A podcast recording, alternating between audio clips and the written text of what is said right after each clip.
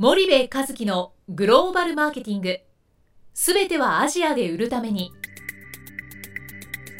ポッドキャスト森部和樹のグローバルマーケティング。すべてはアジアで売るためには過去10年間で1000社以上の海外展開の支援を行った森部和樹がグローバルマーケティングを分かりやすく解説します。グローバルマーケティングとは世界のニーズに応えて利益を上げること。アジアで売るためにはものづくりプラスグローバルマーケティングを武器とした戦略を持たなければなりません。日本には素晴らしい企業が多く存在します。その企業とともにアジア市場を目指したい。再びジャパンアズナンバーワンと呼ばれる時代を作りたい。森部和樹はそんな思いを持ちながらこの番組を皆様にお届けいたします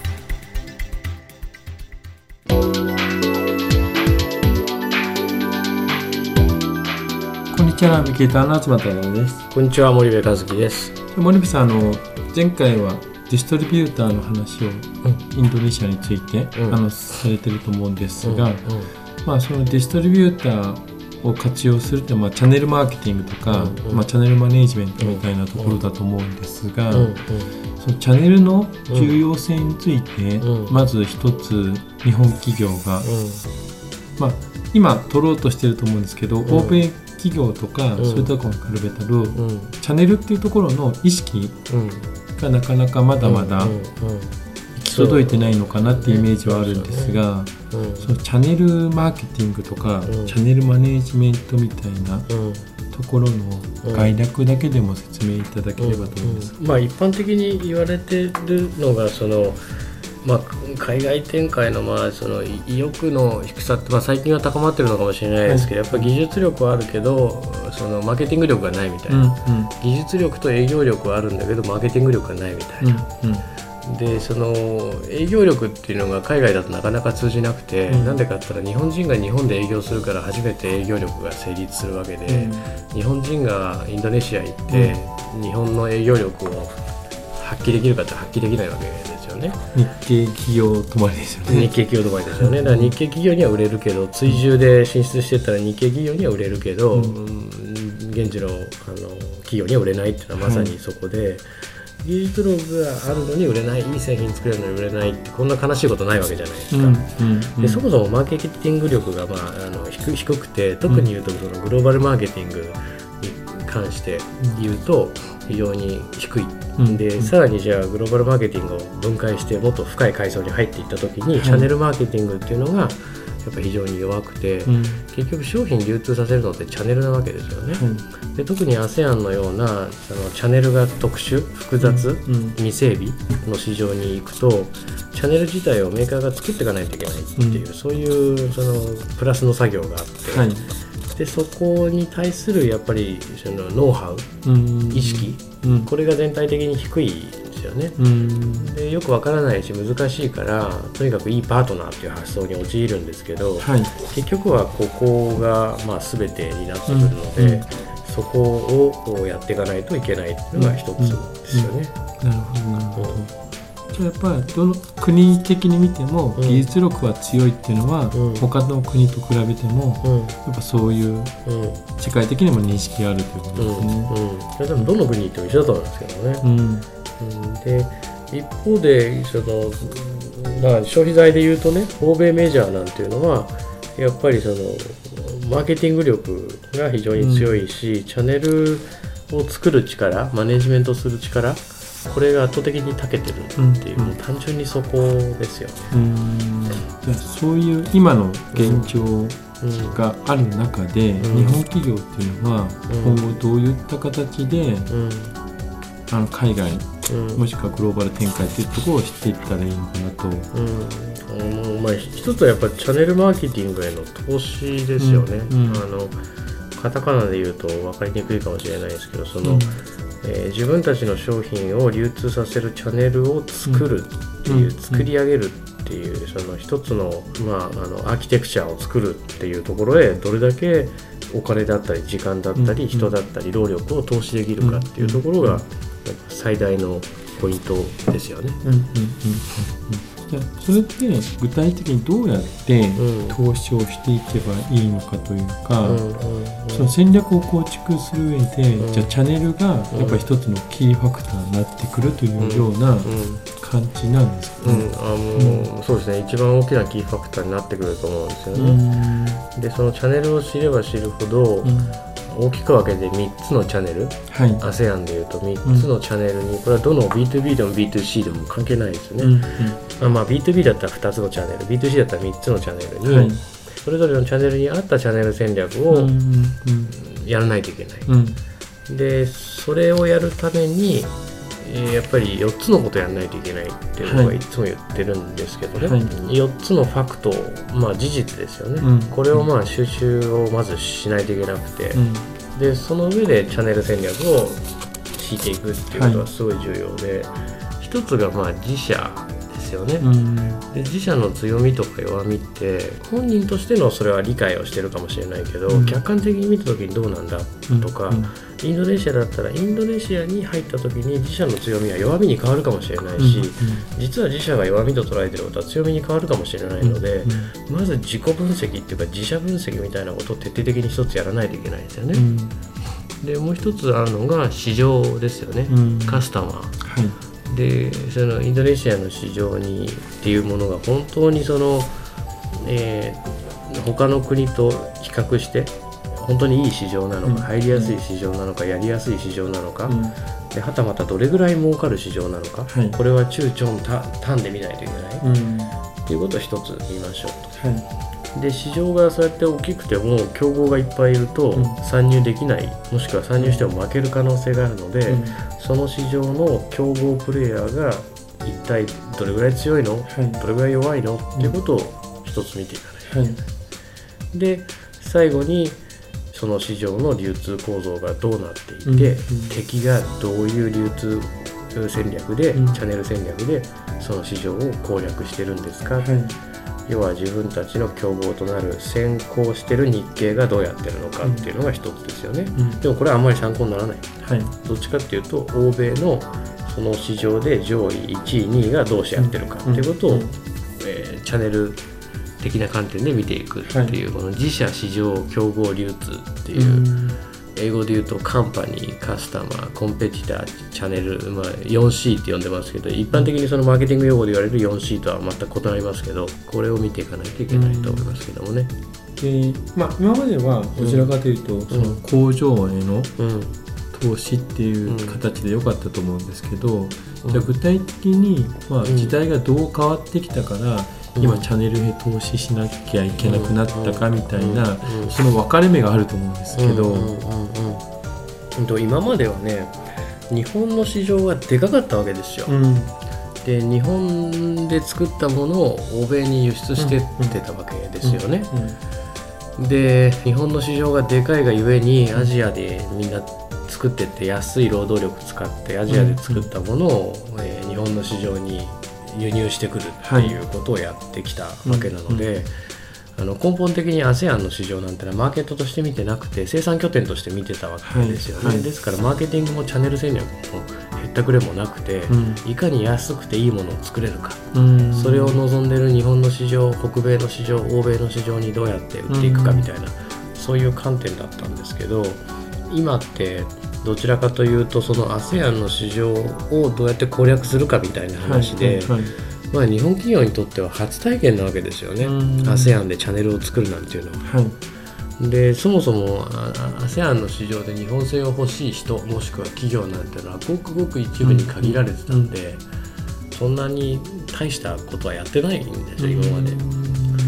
でそれがマーケットに変わってきてしまったので、うん。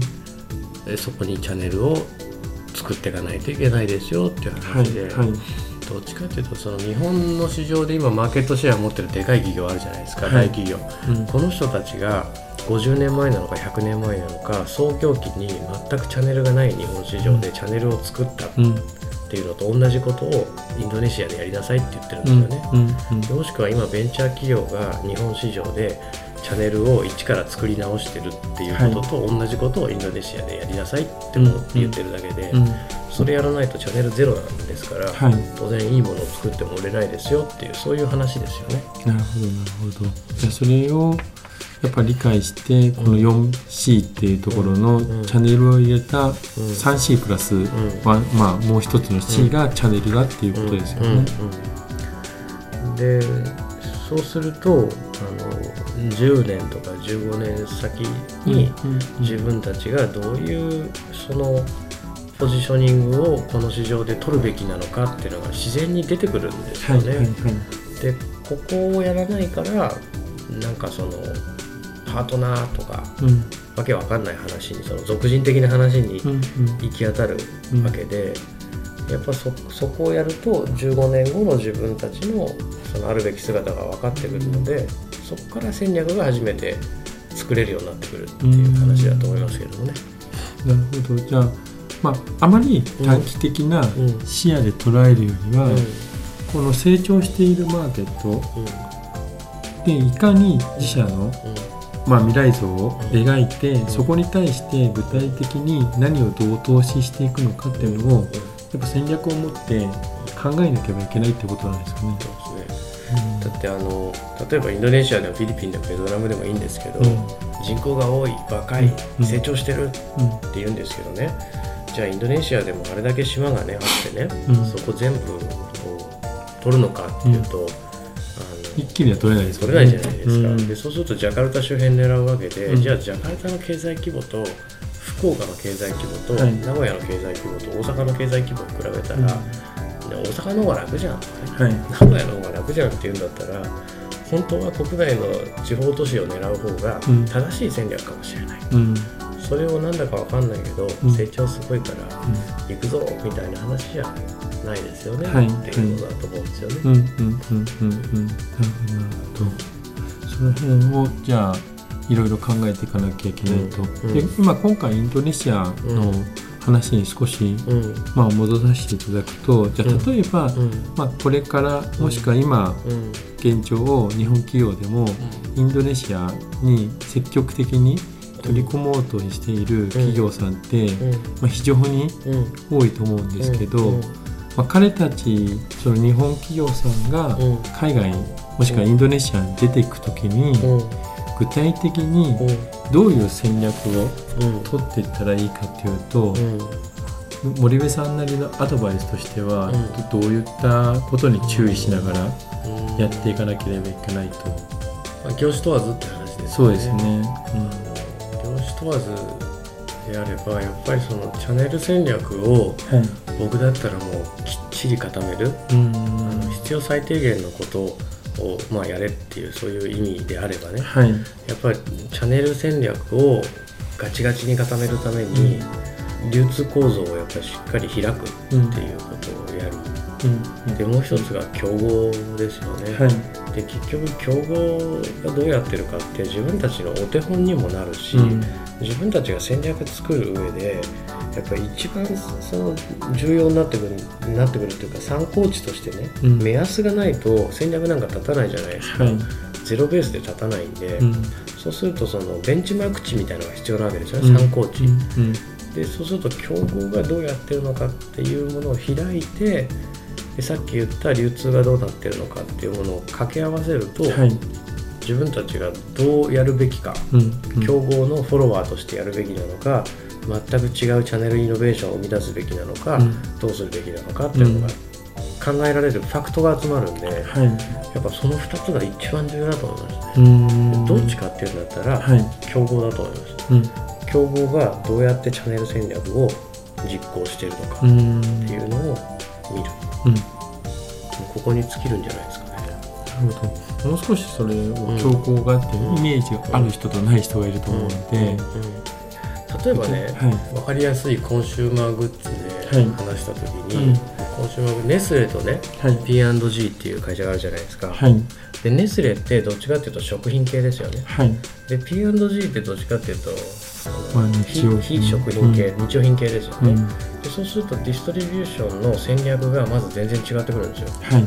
あのさっき言ったどっちともモダントレードもチェーントレードもトラディショナルトレードも網羅的に面で抑えていくんですよね、うん。メジャーですから。うん。けどやっぱりフードを売ってる人たちっていうのは、その食料品系ねはい。のそのネスレなんかはディストリビューターの数が圧倒的に多いんですよ。うん。なんでかって言ったらトラディショナルトレードの、えー本当にその網の目の深くまで、うんうん。あの本当にその名の通り FMCG じゃないですか、はい。ファーストムービングコンシューマーグッズじゃないですか、うん。食品なんて、だからそれだけのディストリビューターを使わないといけないので、うんえー50社とか1項目でこうディストリビューターを持ったりする、うん一方でじゃあ P&G どうかっていうと10社以内とかうんね、全然その数で言っても違うじゃないですか、うんでそうするとやっぱり変わってくる、うん。うん自分たちがどっちの領域なのかによって、はい。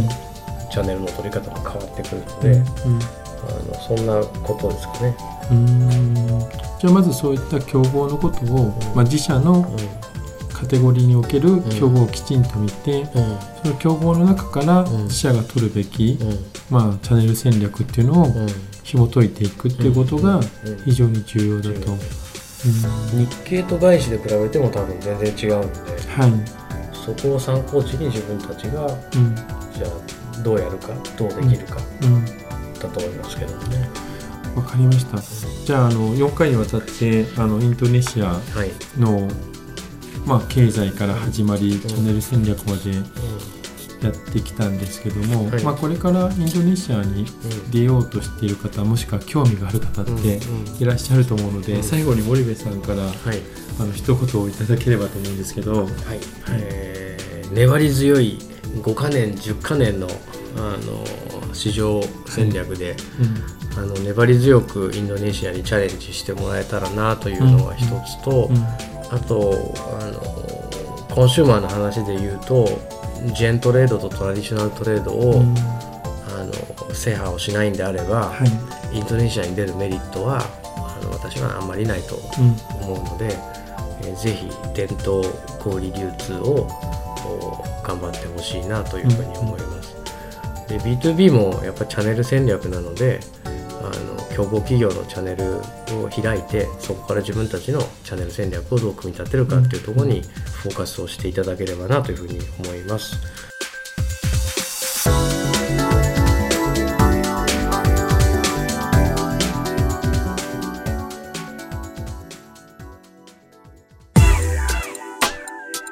本日のポッドキャストはいかがでしたか？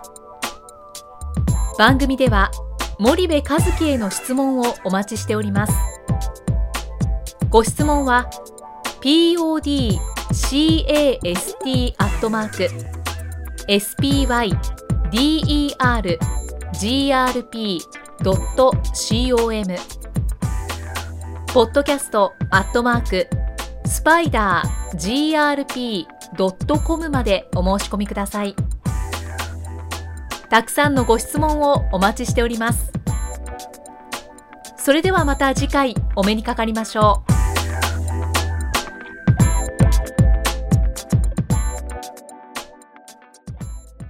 森部和樹のグローバルマーケティング。